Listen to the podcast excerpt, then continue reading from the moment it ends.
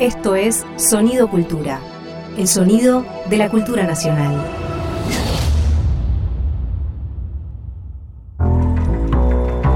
Un tajo en el lienzo de la sociedad del espectáculo. Una zona en la que el pensamiento y la crítica son disposición. María Pía López en corte y confección. Un taller de reparaciones y cuidados culturales.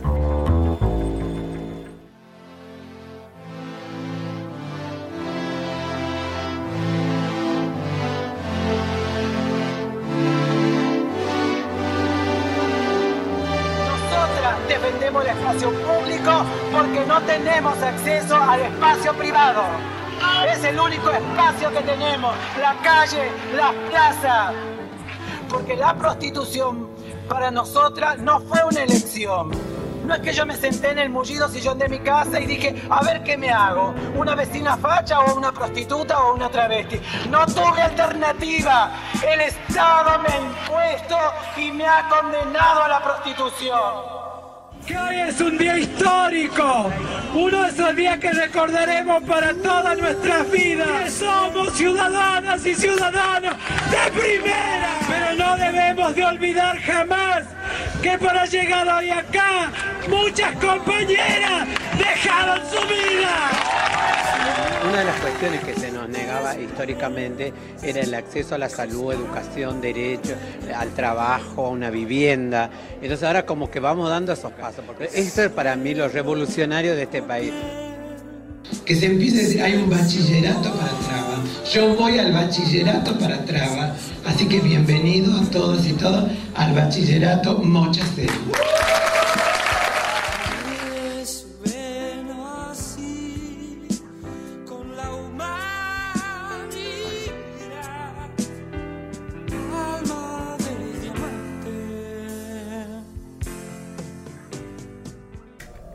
Loana Berkins. Escuchábamos su voz inconfundible, Loana, y esa fuerza y esa capacidad. La escuchábamos en un salpicadito de intervenciones que ella fue haciendo y cuando se escucha esa furia, lo que ella decía, la furia travesti, pero también la profunda alegría con la que habitaba las calles, daba las discusiones y tejía con esa capacidad tan, pero tan particular de Loana de formar alianzas. ¿Por qué volver a escuchar a Loana? ¿Por qué traerla? Porque estamos en un corte y confección especial. Uno de una serie que hemos pensado que funcionarían, queremos que funcionen casi como una biblioteca, como un archivo, un volver a traer, un esfuerzo para producir la cita entre generaciones. Traer obras, personas, trayectos biográficos, que nos parecen fundamentales para seguir construyendo una vida política, una trama común, una comunidad que requiere, como toda comunidad, de sus historias propias. María Moreno escribió sobre Loana Berkins en un prólogo a un libro precioso sobre el que estaremos comentando y charlando en un rato con su autora, el libro se llama La Berkins, una combatiente de frontera. El prólogo lo hace María Moreno y María describe así a Loana. Dice la Virgen de Orcupiña. No es María Inmaculada con su sayo celeste cielo, limpia y como intocada, sino una Virgen que se ha aparecido entre algarrobales y cactus, y no habla con el español de la Real Academia, sino quechua. Loana creía en un Dios terriblemente femenino. No sé si será travesti o mujer. Un Dios de perdón. Si me ha creado, sabe mis debilidades y me ama. Y esta Virgen espumosa de puntillas, ofrendada en chiches de pobre, es coartada de reunión y resistencia, olorosa de chicha y harina de maíz, frutos de la Pachamama y de la mano más morocha. María Moreno, con su brillosa, derrochona, capacidad de narrar. Narrar a Loana decíamos que es travesti salteña, militante, activista incansable, que murió en 2016, ahí a los 50 años, cuando todos la necesitábamos y necesitábamos que siga entre nosotros. Muchas frases han quedado en nuestras memorias militantes, en nuestras banderas, y son parte de esa, casi del acervo colectivo, ¿no? Frases como, por ejemplo, se las digo para que las tendrán presentes seguro. El amor que nos legaron es nuestro impulso para cambiar el mundo, habrá dicho Leona. O hay que tener coraje para hacer mariposas en este mundo de gusanos capitalistas. También el tiempo de la revolución es ahora, dijo en algún momento, porque a la cárcel no volvemos nunca más. O Furia Travesti siempre, dice, por ejemplo, en su legado, dictado ya al borde de, la muerte. Ella se definía como travesti sudaca. Cuando le invitaron a la Universidad de Harvard, le invitaron a dar una charla y ella inició con una frase inolvidable, que es un manifiesto en sí mismo esa frase. Comenzó en Harvard diciendo, yo no soy Rigoberta Menchú, no vengo a dar testimonio, vengo a hablar de teoría. Esa insolencia, plebeya, traba, sudaca, negra, es una insolencia que debemos seguir alimentando en nuestras vidas políticas, en nuestra vida cultural y en nuestra vida en sí misma. Bienvenidos a este corte que es un homenaje a Loana Berkis.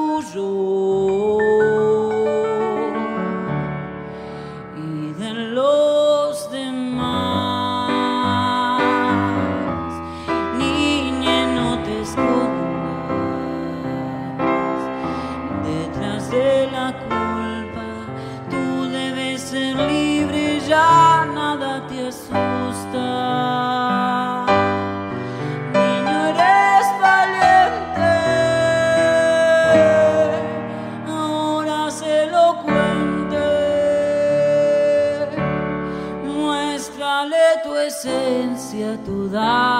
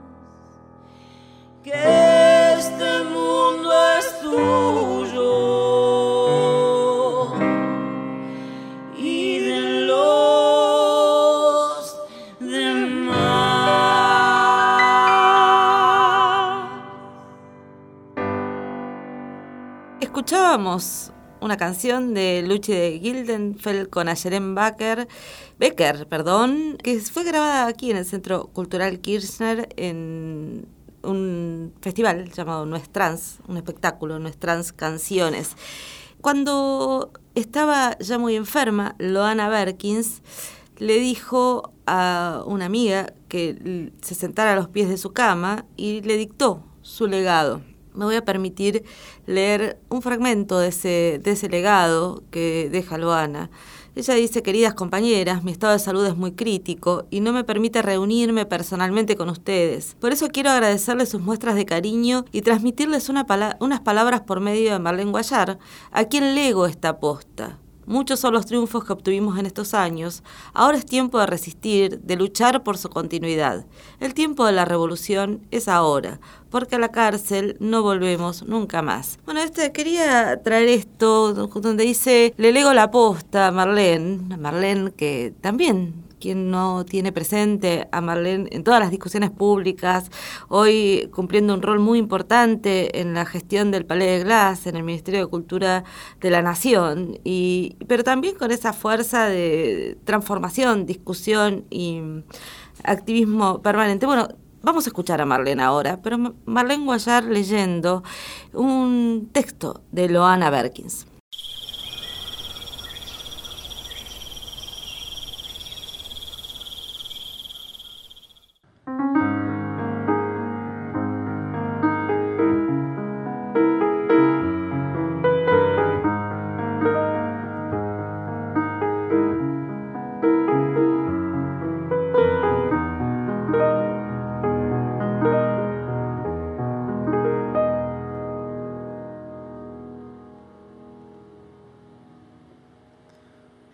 Volver a nacer, yo elegiría ser travesti.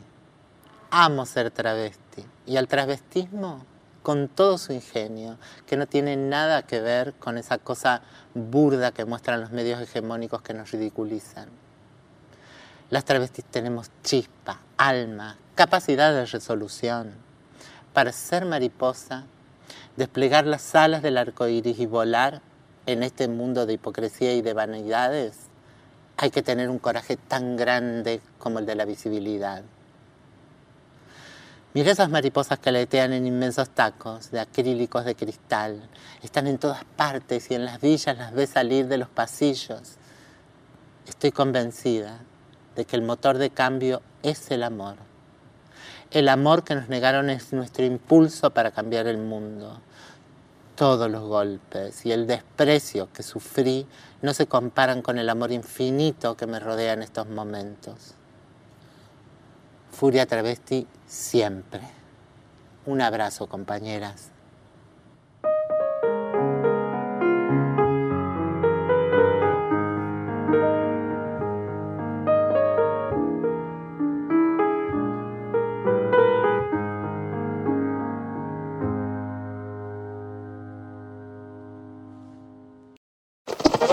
Estás escuchando un contenido del Ministerio de Cultura. Yo de volver a nacer elegiría ser travesti, me siento orgullosa, amo ser travesti y el travestismo con todo el ingenio, ¿no? No con esa cosa burda que muestran los medios hegemónicos que siempre nos ridiculiza. Las travestis tenemos chispa, alma, capacidad de resolución, porque yo no siento vergüenza de ser travesti. Nunca, nunca me sentí eso, ay, acá no tengo que estar. Por favor, si alguien siente eso, que se vaya la persona que sienta. Yo no voy a hacer eso. Yo era una puta muy burguesa, llena de dinero, se suponía que lo tenía todo y un día sentí un gran vacío en mi vida y ahí este, empecé a buscar como algo que le diera sentido a mi vida. Y eso fue el activismo, lo cual abracé con toda mi fuerza. Lo primero que me di cuenta era que yo era una víctima de un sistema, un sistema patriarcal, capitalista, que nos oprimía a muchos y a muchas. Y entonces eso fue el sentido que encontré y de empezar a luchar. Uno lucha por sí misma, es real, por mis propios derechos. Yo decía, no, esto no es así, pero eso lo fuimos llevando con otras compañeras, ¿no? Porque nadie se hace a sí misma, digamos. El arma más poderosa que había usado el sistema para controlarnos era la ignorancia.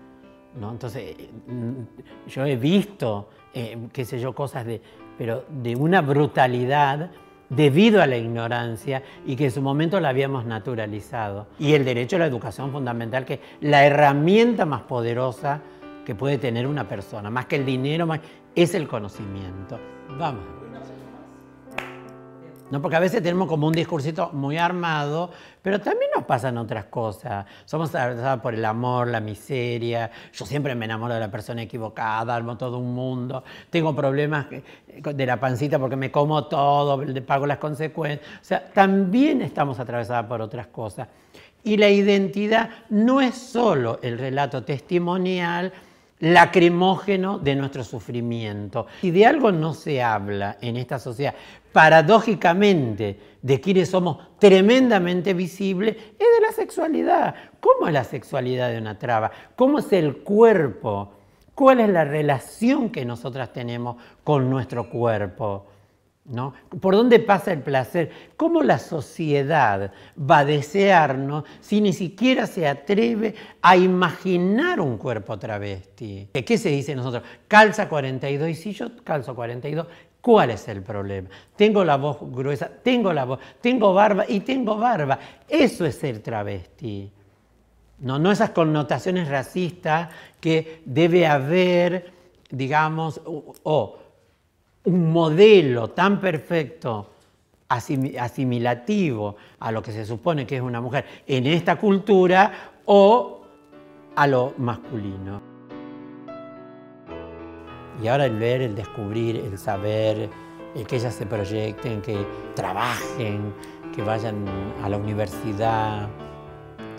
¿Y qué pasará con esa sociedad cuando sean atendidas por médicas, travestis, meseras, ingenieras donde quiera que vaya, la verdad que eso es de un valor, no, no sé si nos lo reconocerán, al menos yo digo, pero sí el intento vale.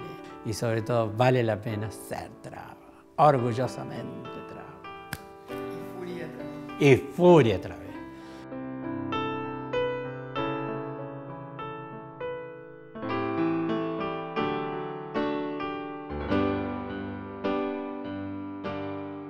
Escuchábamos a Loana, estos son extractos de una conversación con estudiantes del Bachillerato Popular Trans Mochacelis, Bachi que sigue existiendo con una poderosa intervención permanente en la formación de subjetividades travestis trans.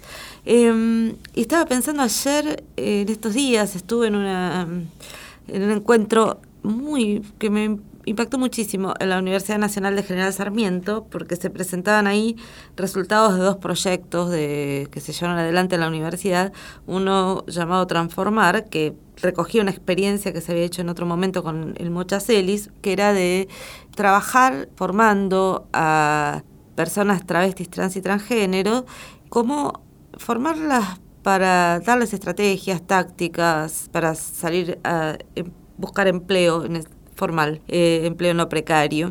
Y en la segunda parte del proyecto, eh, o se combinó con otro proyecto llamado En Redes, donde eh, la universidad salió a conversar con los sectores empresariales de la región noreste del conurbano para producir esos lugares de trabajo y acompañó la incorporación de varias travestis en distintas empresas, en una, una cadena de farmacias y en una cadena de, bebidas. Fue muy interesante escuchar a las compañeras que habían estaban trabajando en esos espacios, pero también a las responsables de recursos humanos.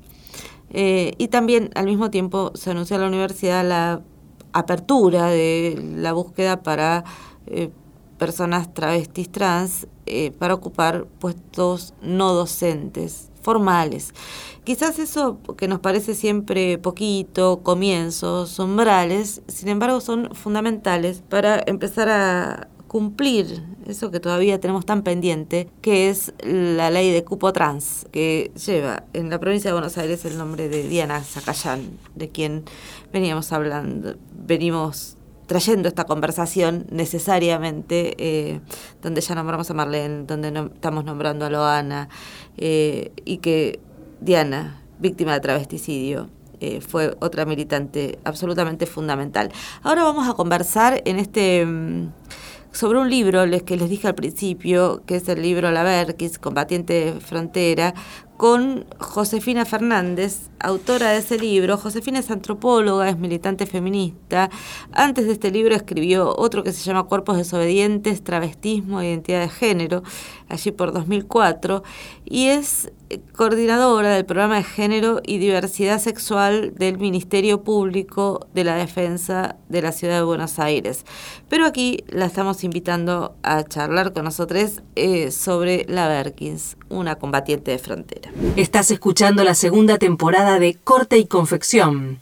Bueno, bienvenida Josefina Fernández a este corte y confección que le estaba contando a los oyentes antes que cambiábamos un poco, es un, eh, un, corte confección especial porque teníamos ganas de hacer algunos homenajes y este es un homenaje a Loana Berkins. Y cuando estaba pensando esto, me puse a releer tu libro, La Berkins, una combatiente de frontera, que es un libro precioso. Así que nunca te lo dije, felicitaciones en principio por ese libro. Muchas gracias, María Pía. Vos sabés que, bueno, estaba releyendo y releí primero el prólogo, eh, como corresponde a una persona ordenada, el prólogo de María Moreno.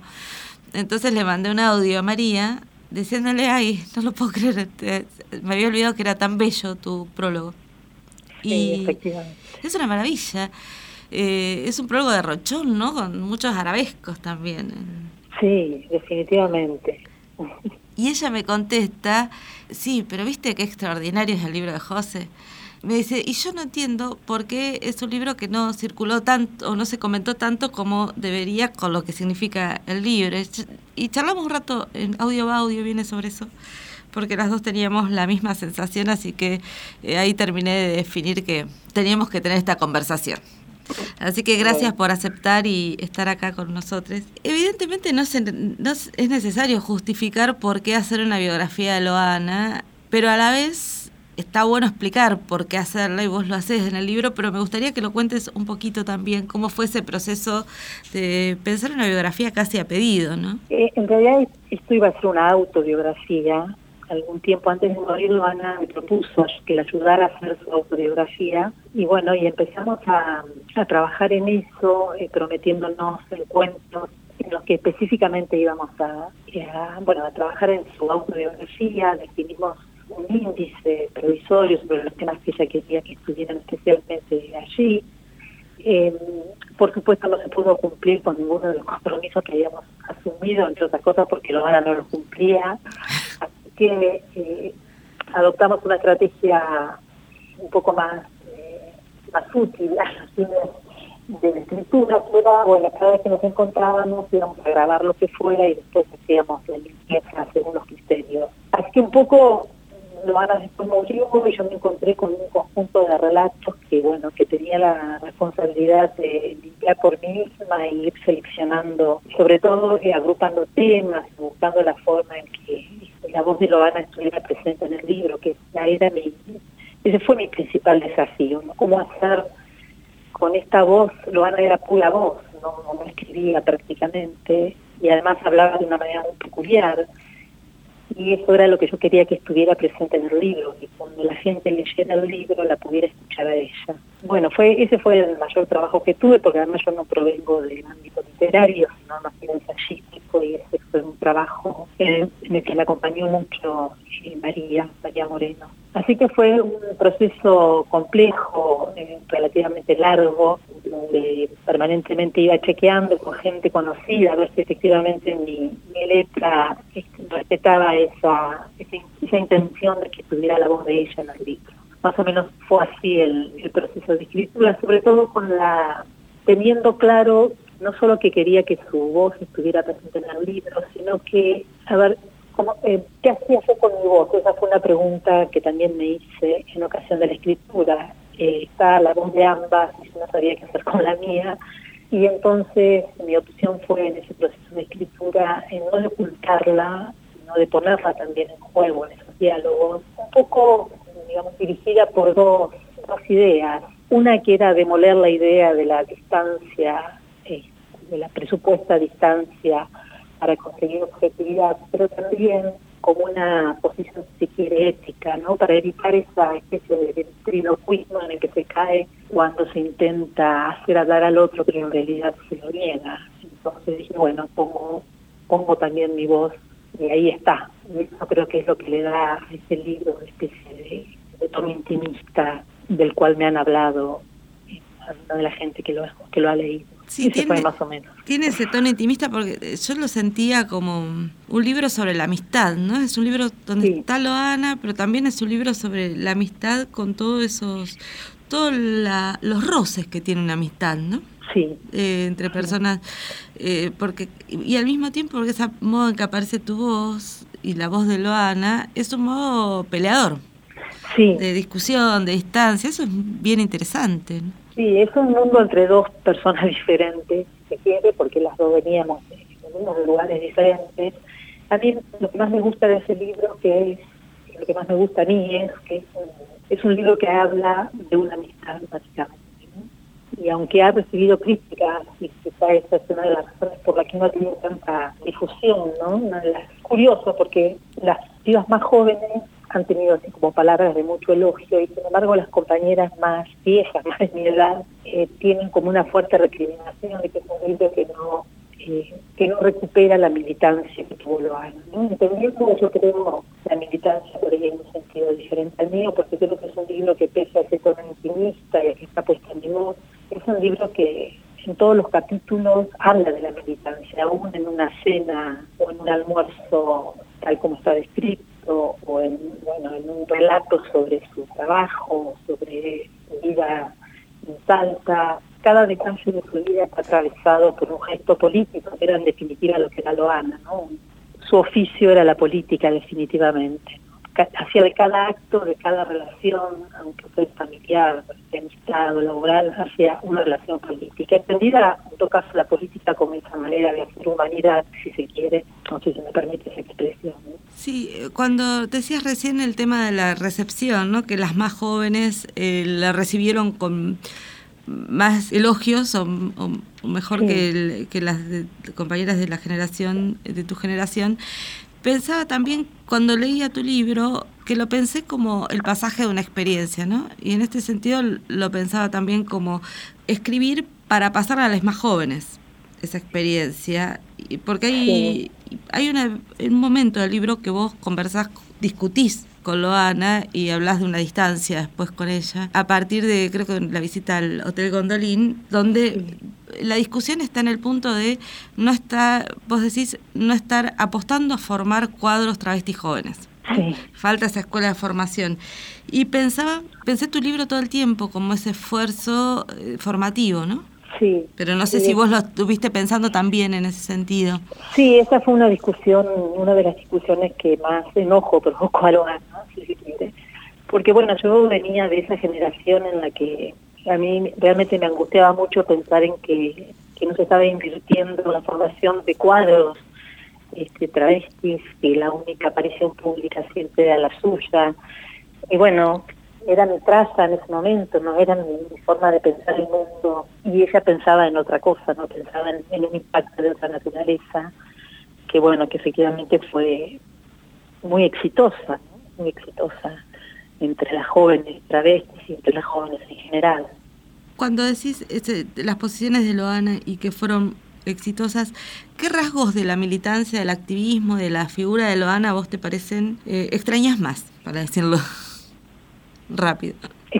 De, de su De- activismo. de- claro, de pensar esos rasgos de la de, de, de de, de Loana como... Pues yo cada vez que la pienso, la pienso como productora de alianzas, por ejemplo.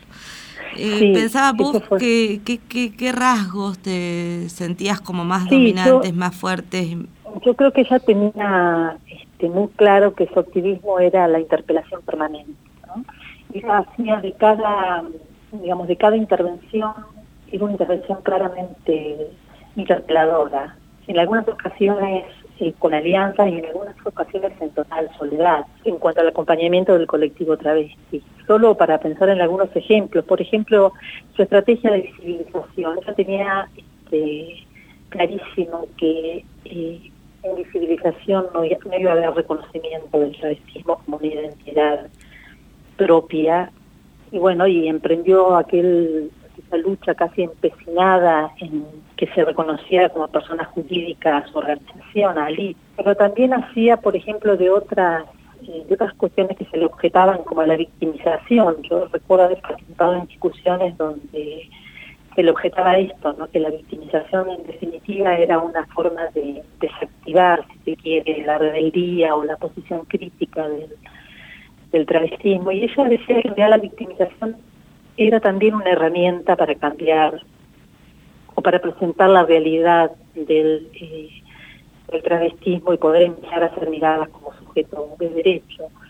Y, y una de las cosas, uno de los ejemplos de, de convertir esa esa victimización en, en, en, una estrategia política fue cuando decidió, por ejemplo, en uno de sus libros, eh, poner las fotos de las más de 500 travestis asesinadas solo por el hecho de ser travestis. Recuerdo que ella decía que no era lo mismo decir que las travestis eran asesinadas a ponerle nombre y rostro a esas más de 500 compañeras eh, asesinadas. Eh, quiero decir, era un activismo que estaba eh, atravesado, digamos, de cada acto cada acto lo elaboraba como una estrategia política, por eso digo que básicamente fue un animal político, ¿no? Eh, además, por supuesto, la estrategia de la voz propia de las travestis, que de eso, eh, sin duda no hay duda, ¿no? Vaya si tenía voz propia. Y hay esa intervención que ella hizo en, en Harvard, en una conferencia a la que había sido invitada y de la cual también hablo en el libro, cuando la invitan a a que hable de su historia de vida, ella contesta que ella no iba a hablar de cuán víctimas eran las personas travestis en Argentina, porque no iba a esa universidad a, a dar testimonio, sino a discutir teoría, no iba a ser el cotillón de, de esa casa de estudios. ¿no? Eh, de alguna forma, con esta intervención, ella estaba interpelando el, reconocimiento del otro como sujeto de la historia, ¿no? de su derecho a un proyecto histórico político. Eh, yo creo que ese, ese tipo de, en este caso fue una intervención política donde de alguna manera este, estaba denunciando esa violencia epistemológica de considerar siempre al otro eh, según un modelo que de ninguna manera lo explica o, da cuenta de él. ¿no? Hubo como un corrimiento, esto que se llama la geopolítica del conocimiento, eh, y que lo hizo en un lugar emblemático como la Universidad de Japa. En creo que, que esa fue a mí, eso era lo que a mí más me, asombraba de sus intervenciones de su activismo. Eh, ese denodado esfuerzo por convertir cada cosa en una estrategia política. Ahí, cuando vos contás esa escena en el libro, esa escena en Harvard, empieza, la pones con una frase precio tremenda, que es no soy Rigoberta Menchú. Claro. Y esa, señalando ese problema ¿no? del tipo de vínculo en el que la operación, el testimonio lo ponen los cuerpos, la experiencia de los países periféricos, los movimientos y los activismos de los países periféricos, las academias centrales producen los conceptos con los cuales eh, interpretar eso, ¿no? Pero eso a mí me hace pensar también en otro, otra cosa que vos narrás en, en la Berkins, que es la resistencia de Loana a traducir a sí. traducir la lengua de las trabas, digamos, a, eh, a otras, a otras, a otros sujetos, otras sujetas. Y pensaba cómo se sostenía ese esfuerzo en mantener, preservar la heterogeneidad, ¿no? incluso entre aliades. Sí, es complejo. Me acuerdo en uno de los encuentros feministas donde que alguien, alguien le preguntó qué era el, el truque y ella se negó enfáticamente a, a definir qué era eh, ese entre otros conceptos, ¿no? Y el, el argumento era que las, la, los conceptos esos se entienden en contexto, ¿no? Cuando ella dice, eh, no necesito que hablen sobre mí, sino que hablen al lado mío, de alguna forma está diciendo eso, ¿no? Estaba haciendo una nueva interpelación. No es, eh, no, no, es la no es la política de la traducción la que nos va eh, a emancipar, ¿no? Es el, el trabajo codo a codo, el trabajo cercano, es lo que en definitiva ella consiguió aliándose a activistas eh, académicas o al mismo feminismo eh, no hegemónico de aquellos años, ¿no?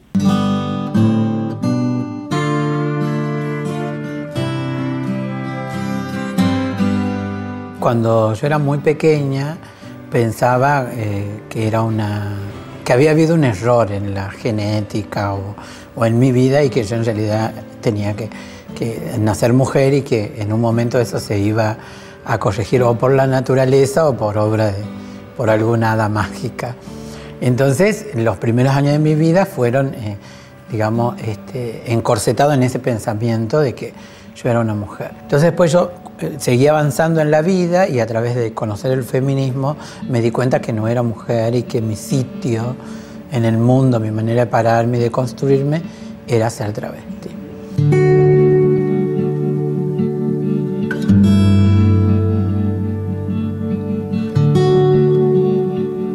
Padre, bajo de un quincho enorme, que allá se le llamaba rancho, me planteó, o te haces bien hombre o te vas. Nunca me, explicó los términos de ese bien hombre ni del te vas, digamos. Y yo la verdad, te imaginas 13 años llena de bríos y de impulso, decidí irme. Siempre, siempre con la certeza de que me iban a ir a buscar. ¿Cómo no iban a buscar a su propio hijo, si querés? No, no, no puede existir eso.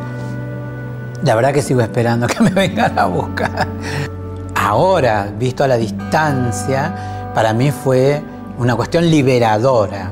Esta es mi vida, esta es mi decisión y sí, vista a la distancia, no me arrepiento de haberme ido.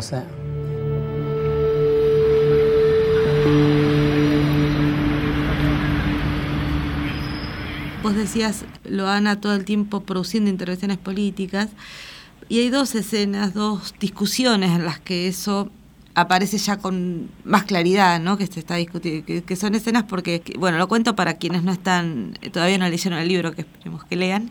Hay muchas escenas que son escenas cotidianas, ¿no? De asados, de encuentros para comer, de viajes en auto, pero hay otras que vos vas contando y construyendo y poniendo la voz de Loana ahí, que tienen que ver ya con encuentros en bares, por ejemplo, para discutir la ley de, el proyecto de la ley de identidad de género o la categoría de travesticidio.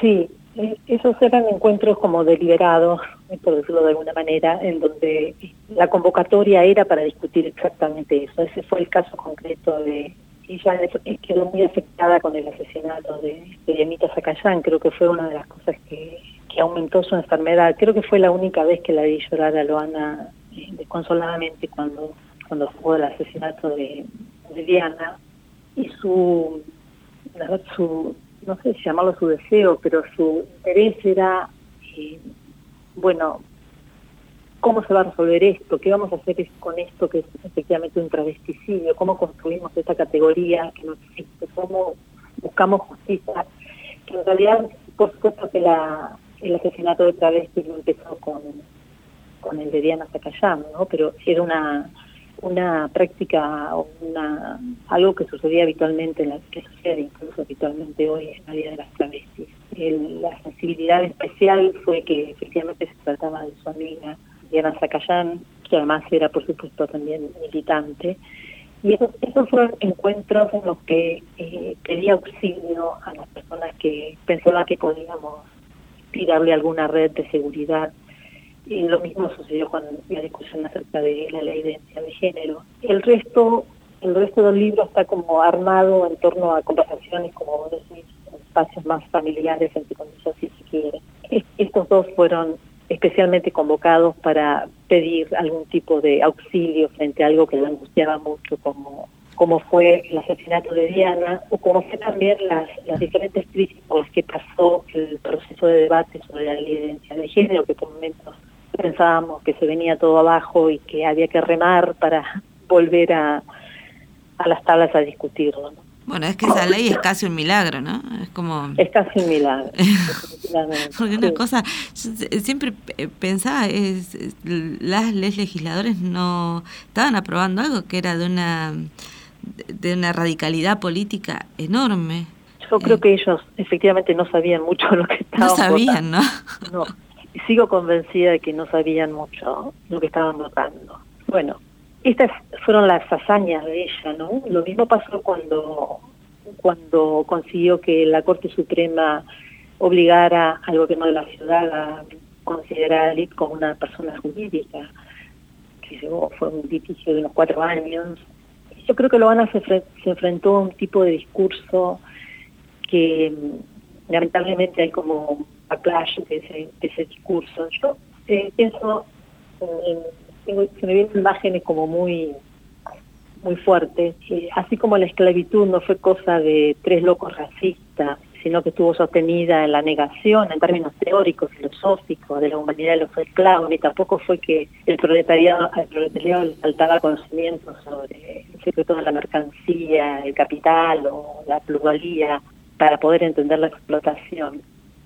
Tampoco esa malísima discriminación hacia travestis careció de un sistema de clasificación que ponía al colectivo casi en la frontera de lo humano y sobre esos eh, o sea, no fue tampoco cosa de dos o tres personas transformantes eh, que tenían el poder, el contingente poder de decidir quiénes pertenecen a la raza humana y quiénes no. A esos discursos, a esas ideologías fue a las que se a las que se enfrentó Loana sistemáticamente, en un momento además donde era muy difícil pensar que podía instalarse una agenda de esta naturaleza que empezó en los años 90 con su militancia en la estatuyente, con la derogación de los delitos policiales, eh, bueno, que empezó ahí y que terminó finalmente con la ley de identidad de género. Fueron, fue un enfrentamiento a ese tipo de, discursos que eh, lamentablemente vuelven a instalarse en la Argentina de hoy. Cuando reconstruyes a lo largo del libro esas discusiones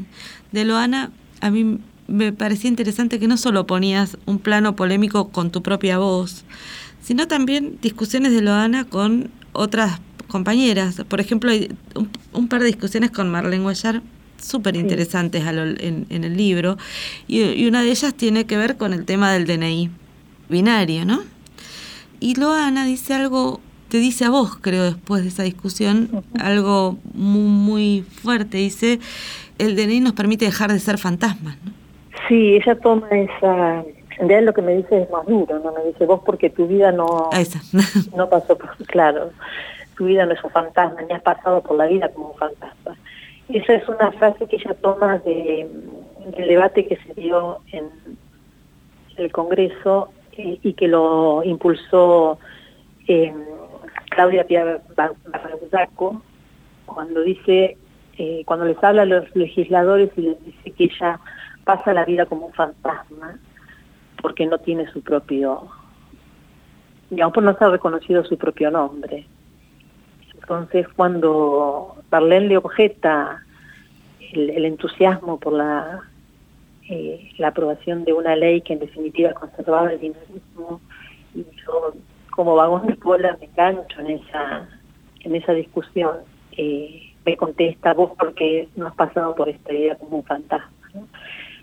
Después, y creo que su segunda, su segunda discusión fue que en realidad tiene, es necesario una ley de esta naturaleza donde el Estado deshabilita este anclaje entre género y sexo y tiene la obligación de hacerlo, de, producir ese anclaje de alguna manera, el, el binarismo estaba interpelado por la propia ley de identidad de género y efectivamente es así. Es así, claro.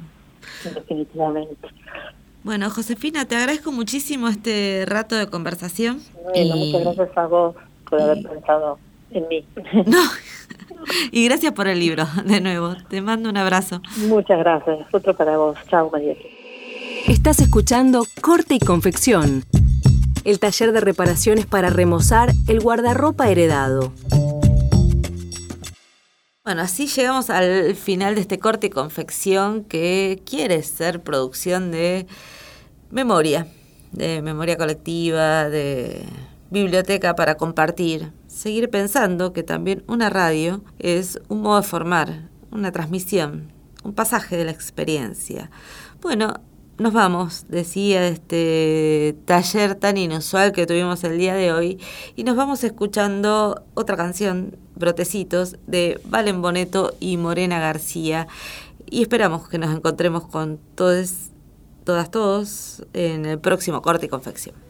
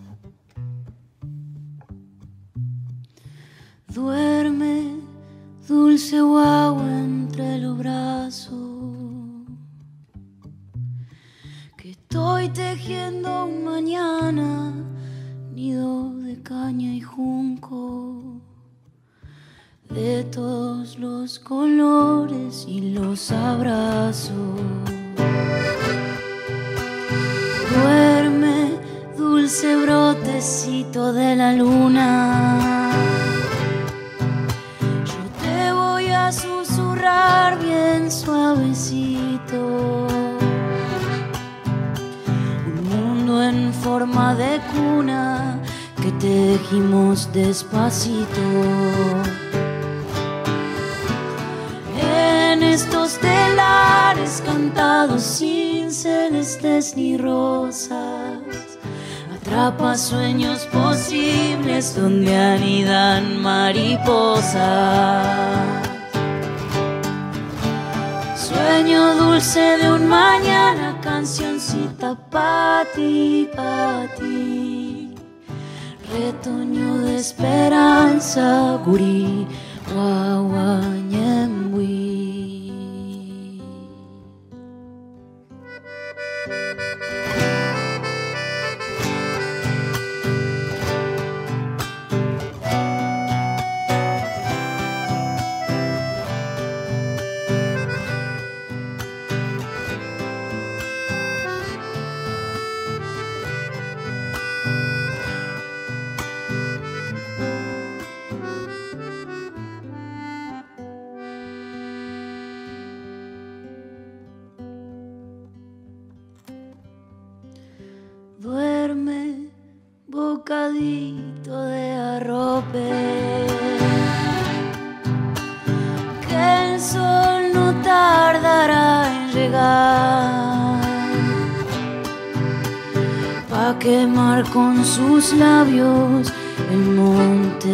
de lo normal.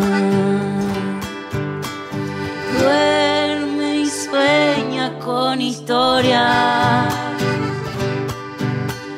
que siempre estarán mecidas por nuestra memoria. Para espantar tanto más de la selva a la ciudad, alguien te va a cantar cancioncita para despertar. En estos telares cantados sin celestes ni rosas, atrapa sueños posibles donde anidan mariposas. Sueño dulce de un mañana, cancioncita pa' ti, pa' ti. Retoño de esperanza, guachín cría kunumi. Retoño de esperanza, retoño de esperanza, guachín. Retoño de esperanza, guachín. Guau.